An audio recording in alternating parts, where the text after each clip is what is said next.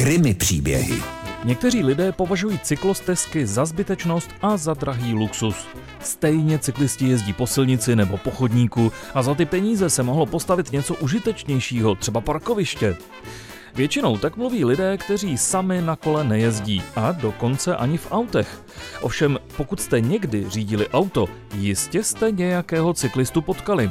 A pak jistě víte, že se vždy jedná o relativně nebezpečnou situaci. Cyklista jede pomalu, takže ho chcete předjet, což musíte provést s ohledem na okolní provoz rychle a hlavně bezpečně. No a pokud patříte mezi cyklisty, asi není co dodat. Snad jen čím více cyklostezek, tím lépe. Jenže ani když jedete na kole po cyklostezce, ještě stále nemáte vyhráno. Může se vám totiž stát to, co se stalo 24. dubna 44-letému cyklistovi v Machníně na Liberecku. Totiž, že v zatáčce potkáte na cyklostezce motorkáře v plné rychlosti.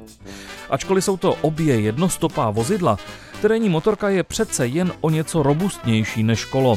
A navíc cyklista byl přece jen zodpovědnější než motorkář, takže začal prudce brzdit.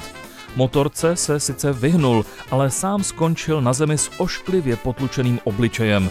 Tím chci říct, že se nejedná o nějaký monokl nebo rozbitý nos. Léčení si může vyžádat i několik týdnů. Motorkář zastavil, ale přestože viděl, co způsobil, nebo možná právě proto, nasedl zpátky na motorku a odfrčel. Což je další důvod, proč by měl, alespoň podle mě, skončit před soudem.